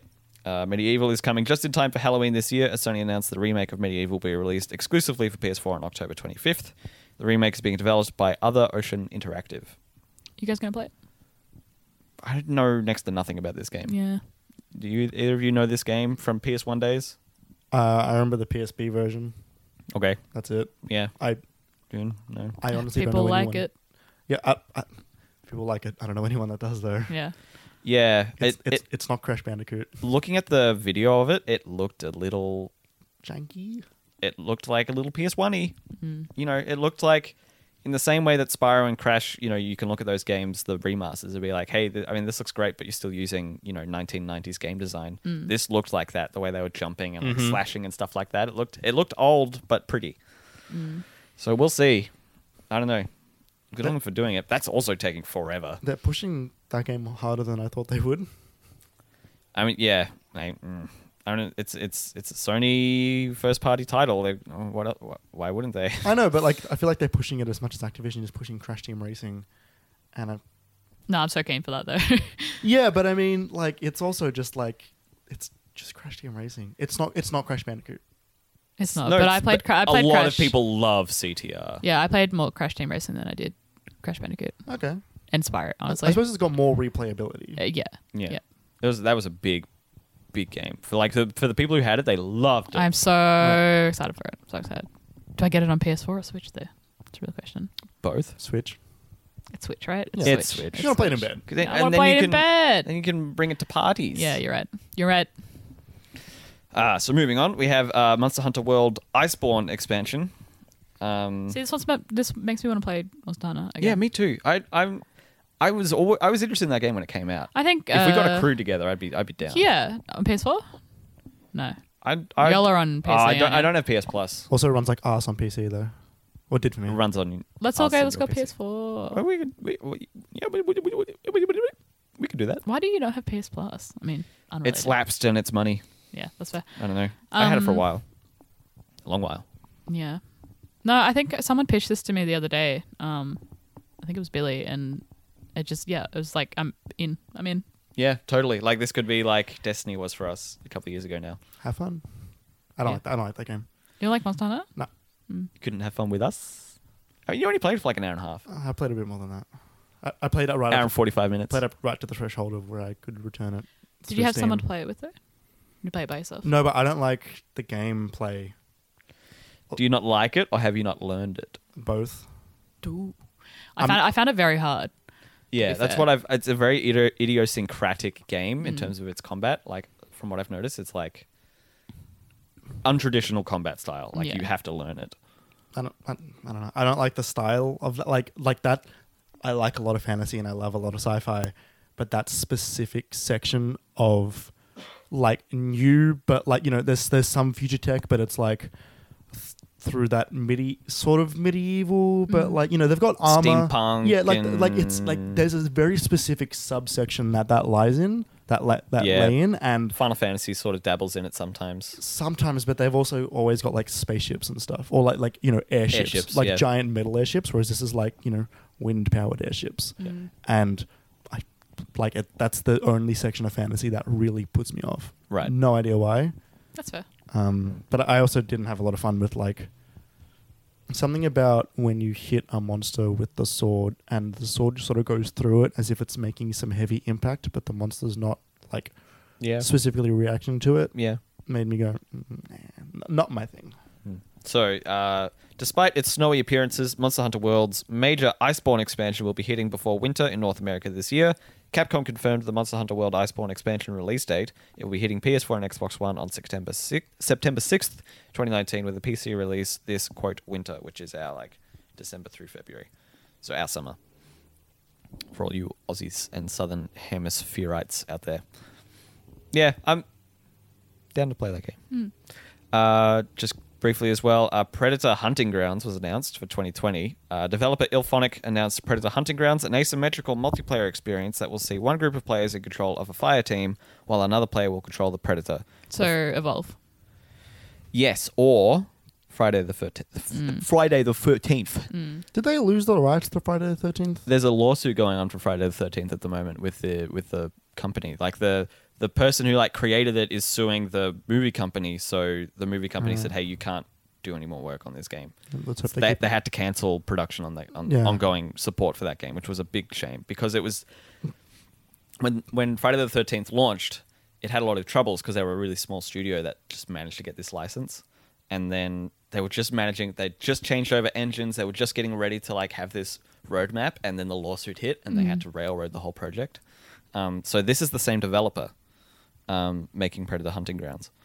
I'm more interested in this than I am in. Is this sorry, is this Predator like the movie? Yeah, Okay, cool. yeah. I'm more interested in this than I am in Friday the Thirteenth because I think Predator's a more interesting villain than. Yeah, and like Jason more Voorhees. interesting to like like play, right? Like cool Yeah. tech and Yeah, th- that's what I mean. Like he's got Mm. Right. cool abilities, and you know, like the whole three dot eyes while he's cloaking is like a very awesome. I don't know. Predator, Predator's a very cool, very very well designed yeah, uh, enemy. yeah. So I'm glad I'm glad Ilphonic have Understood. that. Um, They should make a Godzilla game. They Godzilla. should make they should make Evolve, but it's Godzilla license with with all, the, all, all of his He's different. too big. no, no, but like with like his like you know li- alright, not movie Godzilla. I mean like just big Godzilla, and then all right, hear me out. Godzilla cross Attack on Titan. Wait. So Not the characters Attack on Titan, but like the the feel of like that they're fucking swinging around and yeah shit. with yeah. big swords. Yeah. All right. There's already an Attack on Titan game though. I know, but not that Two. because that game doesn't look very good. Two. Two games. They came out very quick. Um, so after that, they also announced Riverbond, which is a, um, a a neat voxel art dungeon crawler. It's got all these cameos from games like Shovel Knight and Enter the Gungeon and Lovers in a Dangerous Space Time, developed by Coco Cumber. That's right. That's a great name. Yeah, cute. Really like that. Coming to PS4 this summer, our winter. So basically now. Um, and they also showed uh, Away, a survival series or something. It was it was like this little flying squirrel um, game. Did you see that? Yeah, uh, like a but it was like a not a was it a real animal? Yeah, no, it was. It was like a sugar glider. Okay.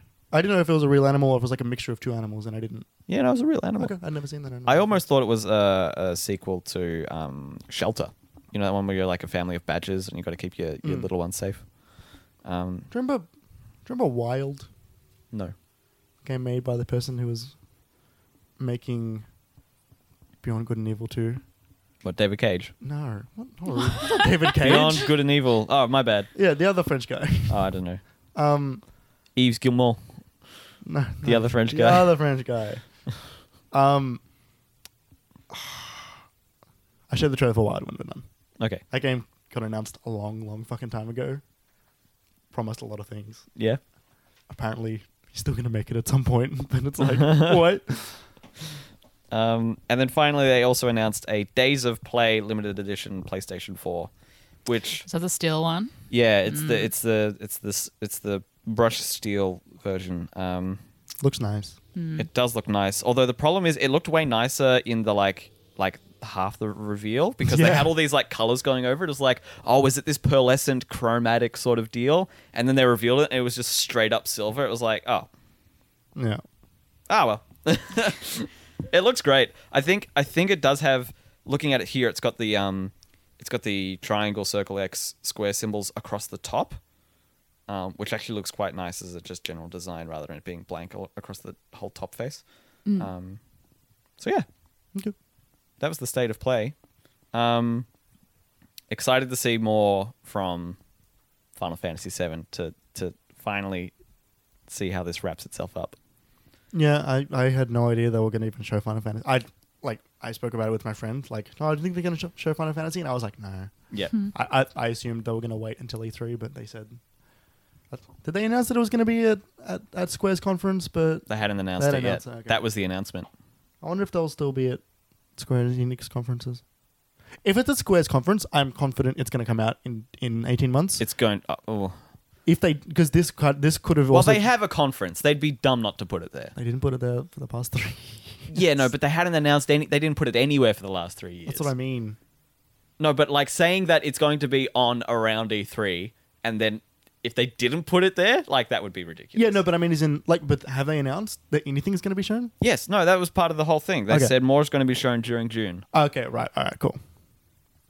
Like Um, they gave uh, a day, like June 11th or something. What if they did that Kingdom Hearts thing again where they have like a Final Fantasy concert and then they show it at the Final Fantasy concert and then not show it at E3? Do you remember when they did that? yeah, they I had do. a Kingdom Hearts like orchestra Yeah. happening the same time as E3. They showed like a trailer for Kingdom Hearts 3 at Yeah. the concert and then didn't put it on their fucking E3 stage. That's right. Was that last year?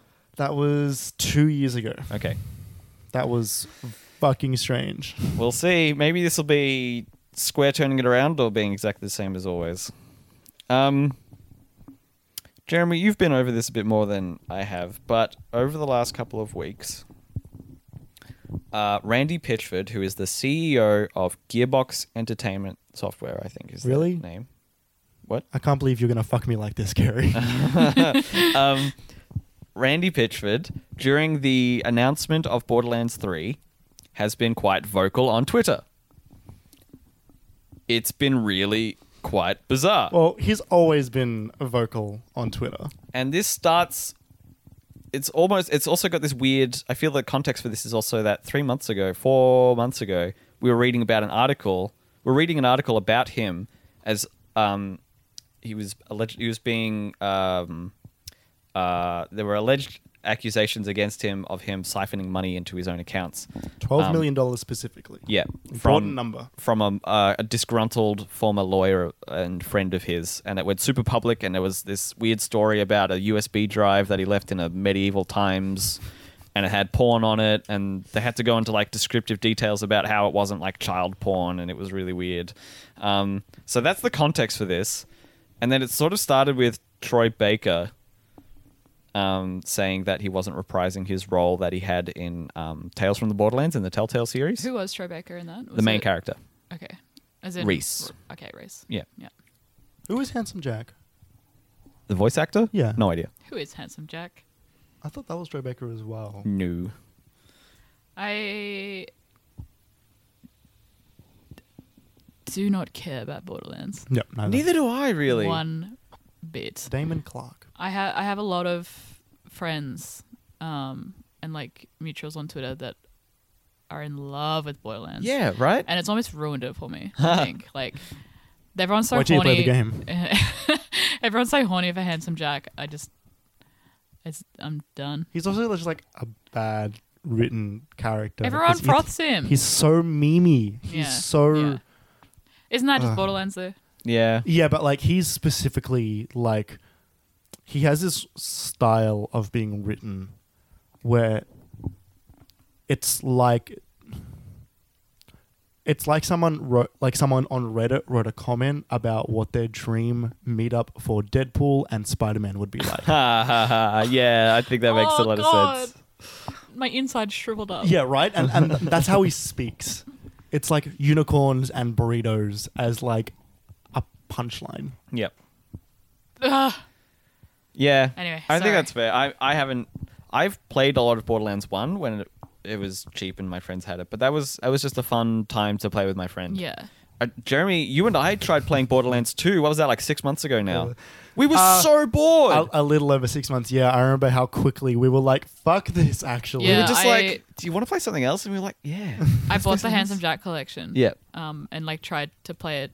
I think it was number two. It was number two. yeah, Um, and like I yeah I got maybe like two hours into it. I'm like, I'm not having fun. yeah." There's so much walking around empty space, and even although you're getting hundreds of guns a minute or whatever, you're never getting ones that you actually like. Yeah.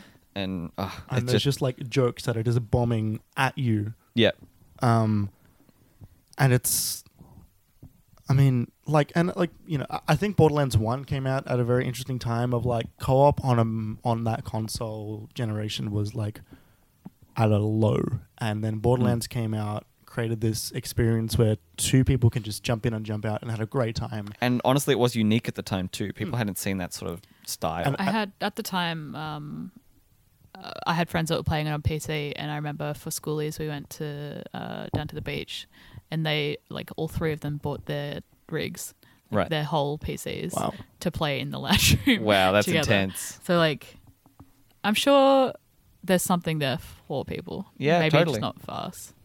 Yeah, no, I, I definitely think so. I didn't know we all didn't like it. That's, that's interesting. Um, Wow, it's pardon me. incredibly rude. My laptop is now muted.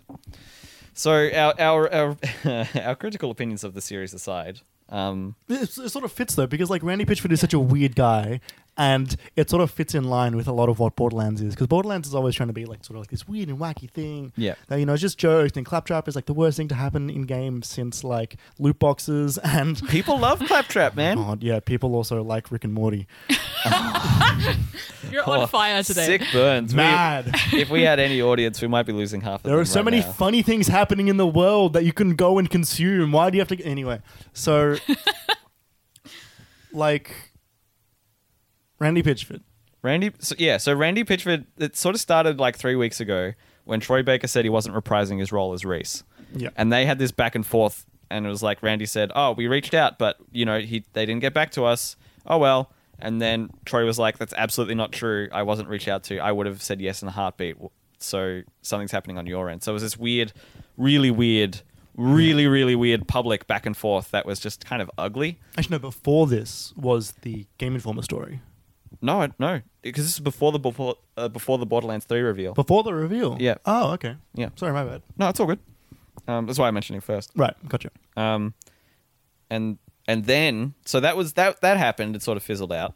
Yeah, it wasn't much of a story. It was more just like, oh, that's really weird. It was really weird. Yeah, and then do you want to you want to take the uh, the the Okay. Game Informer stuffs after they did the official reveal? gotcha. So they did the official reveal of Borderlands Three, um, which was rumored and I think leaked a little bit through like an like an online real retailer that it was coming. Yeah, Oh. and they like announced the reveal as well. Mm. Yeah, like they put out that poster of like three E's or something and a th- three with the Borderlands logo or something. Um, and then the reveal event happened. And first of all, the reveal event was not good. No. No, it was very awkward. Like Randy's on stage doing the reveal, which I think is the funniest thing in the world for like the CEO to do the reveal of his Yeah. game. Because usually it's like you know the lead designer or just like a Or they come out for like three minutes and hand it off. yeah, like they'll introduce it or they'll get introduced at the end saying, you know, thanks to all our fans. But it's usually someone who's like a presenter that will do it. Um, but no, Randy Ra- Randy helmed it. Um, and they had like uh, Darshell Stevens on stage to like play the game or something. But I think she was just picked from the crowd. But she's also like a well-known Jessica Jessica Negri type cosplayer. Yeah. That like, and she she was obviously invited to the event because most people I think were. But they they did like a pick from the crowd, and they picked her. But I couldn't. I don't think she knew that she was supposed to be on stage. Oh, it was, that's weird. It was really odd. Like you know, it could have they, they could have just staged it and told her what were- what they're going to do beforehand. But Yeah. I I don't I couldn't tell if she knew what was going on. Um, and then they did the reveal, and so Randy Pitchford was on stage. Let me just quickly pull up the Game Informer, like the actual article in question of the like trash fire that happened after on Twitter. Mm-hmm. So the headline of this article that is on Twitter of Game Informer's Twitter is: Despite Gearbox CEO Randy Pitchford's comments about no microtransactions in Borderlands 3 during today's live stream, we've been told cosmetic items are still purchasable. And the article sort of just goes online, goes on like it, the article since been updated to say that 2K has sent in a statement confirming that cosmetic items will be for sale in Borderlands 3 yeah, so so like that was th- the gist of it. So CEO Randy Pitchford took the stage and told the audience that the upcoming game, quote, won't have microtransactions. Yay! To which everybody got, everybody was clapping and saying, yeah, no microtransactions. Even though there are, Even though Um, there are, there are because you can microtransactions. buy cosmetics. Yes. Um, he was focusing the thing about saying, you know, we'll, we will do DLC, but that also is separate to micro, microtransactions of Mm. cosmetics, which Mm. are microtransactions. Randy then replied to the Game Informer article. Oh no. Come Oh, on, guys, no. shitty clickbait headline. Literally seconds before I said that, I made it very clear we're going to do more cosmetic stuff like we did in Borderlands 2. You know, I was talking about premium currency and loot boxes kind of stuff not being in our game. He then replied to that tweet again, saying, Why you guys would fuck me on this is beyond me. Thanks a lot. Thanks a lot. Which became a thing that everybody said over games Twitter, and it's a very, very funny statement to just have from a CEO towards a like a journalism site. Like it's not even like the writing, like not even the writer. no, just the, the Twitter account. The, the, the Twitter account for Game Informer, which I'm pretty sure doesn't reply to tweets usually. yeah, right. um, and, and it's for all of us to see. Yeah. Mm. Um, someone then replied to Randy Pitchford, who is also a writer. Um, he said, a straightforward yes or no question to Randy Pitchford. Can I buy with real money any kind of items in Borderlands 3? He then said, as I said at the live event, we will be working on a big campaign DLC and we will probably also offer additional cosmetics just as we did in Borderlands 2. What we will not do is free to play style microtransactions, no premium currency, loot boxes, etc. Context matters. I just said no loot boxes and reasonable people in context understand exactly what I meant, but some nitwits can say, but Borderlands Oh is my god. littering with loot boxes. Anyone can clickbait anything by missing context and failing to respect obvious intent. Oh my god. It's so insulting. So, Andy McNamara quote tweeted the Game Informer article, which Randy had replied, saying, In my opinion, you can't say no microtransactions when there's microtransactions and then be angry. We made a tweet focusing on that angle. Apologies if you don't like the despite, uh, and then mentioning Randy Pitchford. It clarifies what we feel is a misleading comment, which the story lays out clearly. Yes, cosmetics have no influence on gameplay, but they are indeed microtransactions. Many free-to-play games they use that as their only money as their only only monetize, monetization. I feel the comments about my team and our outlet are uncalled for, and I back our reporting in this case. Very professional. Mm. Oh. Yeah. Mm. Um, Andy McNamara has been around for a long, long time. What is, So, is he head of Game Informer? What is what's he? uh, editor in chief of Game Informer okay. E has been for a long time. as well. EIC. Uh, Randy replies, I cannot believe that your response here is doubling down on an implication made in the tweet that I was being misleading. Watch the stream for yourself. I was doing the opposite of being misle- misleading. This was the most transparent. up. This was the most transparent preview event I've ever heard of. Andy, A- I'm doing the best we've ever done before. I think I think this is also hilarious because it's Randy and Andy. Um, Andy replies to Randy. Clear would be a statement like, "quote We have microtransactions, but they are cosmetic and don't affect gameplay. That's my opinion. Calling us names doesn't seem constructive. I'm sorry, we disagree." Randy replies to Andy. Very professional. Randy replies to Andy. I said exactly that, but in reverse. I literally, I I, I literally said we are doing campaign DLC and cosmetics, but not free to play. The no microtransactions was obviously additive to the free to play comment. The record of prior Borderlands games are all a part of the context. You know this. You know this. You uh, know this. Oh my god, it's so petty. It's so ugly. It goes on. I love it. it's not done. Drama.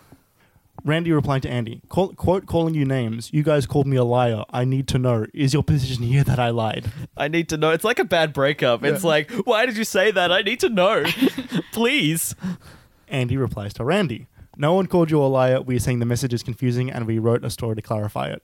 Tell me what in the story is wrong and we will correct it. Give us a statement. I want accurate reporting, but we are allowed to have a view and an opinion that I have tried to clearly lay out in our stance. Oh my goodness. Randy goes on, not to specifically reply, but puts out a. oh, Where is Put it? out a memo. No, he didn't put out a memo. He put out a.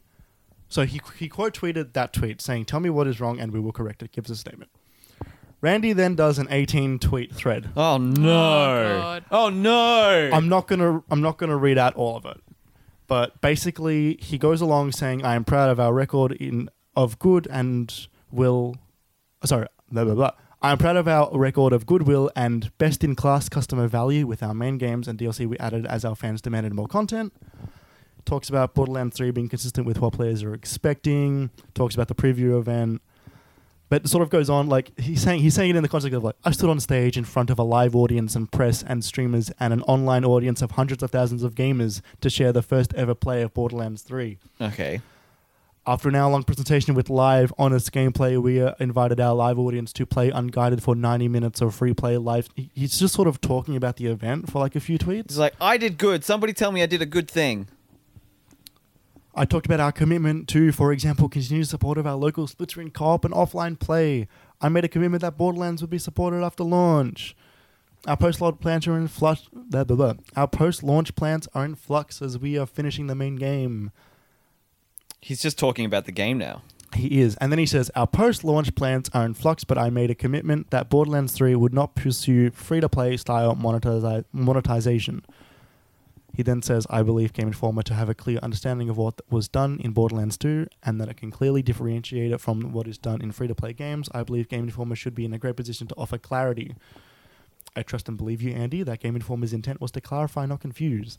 I agree with the words you chose. I agree with the words I chose on stage left the room for them to be constr- construed towards confusion. Like Game Informer's, pot- I like Game Informer's potential to avoid such confusion. I know you were objective enough to see how the words that Game Informer Twitter authors chose to lead some Game Informer readers to take meaning that Oh Game my Informer God. was calling me out as being misleading, ellipses, lying. Uh, So basically, it, it he goes on and he doesn't give any any sort of information that's actually not already known. right. He does he honestly doesn't mention the fact that there are cosmetics in this twelve in this eighteen tweets. Um, he then ends it with uh, any help you can offer to help your readers to see Borderlands 3 fairly and see me as you know me would be deeply appreciated. As always, you can reach me at any time. I have always been naturally sincere and transparent with you both on and off the record. Thanks, Andy. That was that was the 18th tweet. Thanks, Randy. Thanks, Andy. Oh, Yeah. As in thanking Andy yeah, th- from thanking Randy. Yes, thanking Andy from Randy. um, someone then replied to this tweet with a fake screenshot of his tweet, it, saying slash nineteen, and then saying there are microtransactions in Borderlands Three. Um, uh, but yeah, it, it doesn't offer any clarification. He was basically sort of just still upset. Yeah. and eighteen is a lot of tweets. To It's very uh childish. Like yeah. I don't understand people that can't apologize. Like be like, I don't think that way, but I'm sorry that you thought that way. Yeah, and or like- let me clear clear that up for you. Like, Oh, I see how it could be done this way. yeah, I I don't know like why you would. I mean, obviously Randy's a very uh he's a character. Um, yeah. I He's I a Borderlands character. I uh, why would you dig your hole deeper? Like, why Yeah. would you just say like, look, I'm sorry. And he wa- he felt so attacked. I think by Yeah. this, like it was like it was Yeah. like it was as if it was an attack on his character. Yeah. Like there's more tweets here which I didn't even see before. This is in regards to the initial tweet. I'm just so hurt right now, Andy. This is from Randy. I've swallowed so much shit for so many years of folks on your side of the industry profiting off and making me out as if I'm some kind of profit only gamer exploiting liar. You know me, I've dedicated my entire life to entertaining people. After five years of beating back suits pressuring me to pr- premium currency and loot boxes in this game, and getting fucked by you now was one of the most hurtful things I've ever experienced. Oh Fuck. Like that's like I've been Game Informer did nothing. no. Like, like they put an honest report. Like it, it was good reporting. um, it was because Randy said there are no microtransactions, and also you can buy cosmetic items in our game. Yeah, there's those are microtransactions, And- and, and- it's not a big deal. it's not. He's made it out to be. And yeah, and so like i- in, in other tweets, yes, he does say things like, "I love Game Informer, cares to work to inform and clarity. They are great for our industry and their readers." Blah blah blah. I was just troubled by the words that they use. Blah blah blah blah blah. And it's like he's this close to just saying fake news. Yeah. Oh, right, right. He's, he's he, I don't understand why he feels so personally attacked by it, and then feels it's his responsibility to say something about it on Twitter personally, and then continue to respond. Like, why? I don't understand why this particular CEO isn't one that isn't like held back. Like, I feel like any other CEO that is ever in a public forum is constantly like shackled by their PR Mm. team. Like, like we will control your finger on this keyboard. Why does this guy s- all of a sudden Yeah. have to say so much so unrestrainedly? A- and it's also like I, I think part of it is because he doesn't have a board of like uh, shareholders and stakeholders. Like Yeah. Gearbox is a privately owned company. Um, Ge- Gearbox weren't the ones to send the statement to Game Informer. That was 2K. Oh wow. Um, so that's that's important to note. But like I'm like I'm looking at the initial article, like the the one that sparked all of this. You know, it was a it's a well written article. It says all the facts. It's also like the most basic form of news reporting. Like it is Yeah. it is a it is a well structured five paragraph, probably about four hundred word piece of news writing. Yeah, it probably took someone like ten minutes to It- write. It really did not take very long to write. It's not inflammatory. It's not aggressive. Mm. It was literally like they looked at the story, they found a piece of information which they thought was a little bit misleading. Hmm.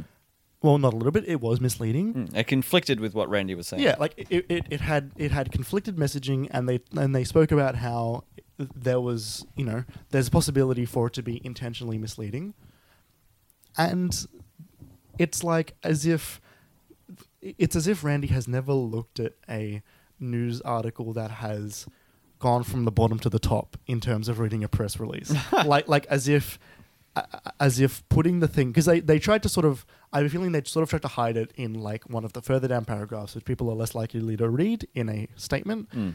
and they did the basic form of like it's called like inverted pyramid like news writing Right. um where Fill it with fluff and yeah and you then- won't see the actual meat of it. yeah like and like if you if you read like it is common practice for journalists to read a press release from the bottom to the top in terms of paragraph structure Hmm. to try and find the details that they that possibly could have tried to be buried Yep. that they need to put out but tried to bury so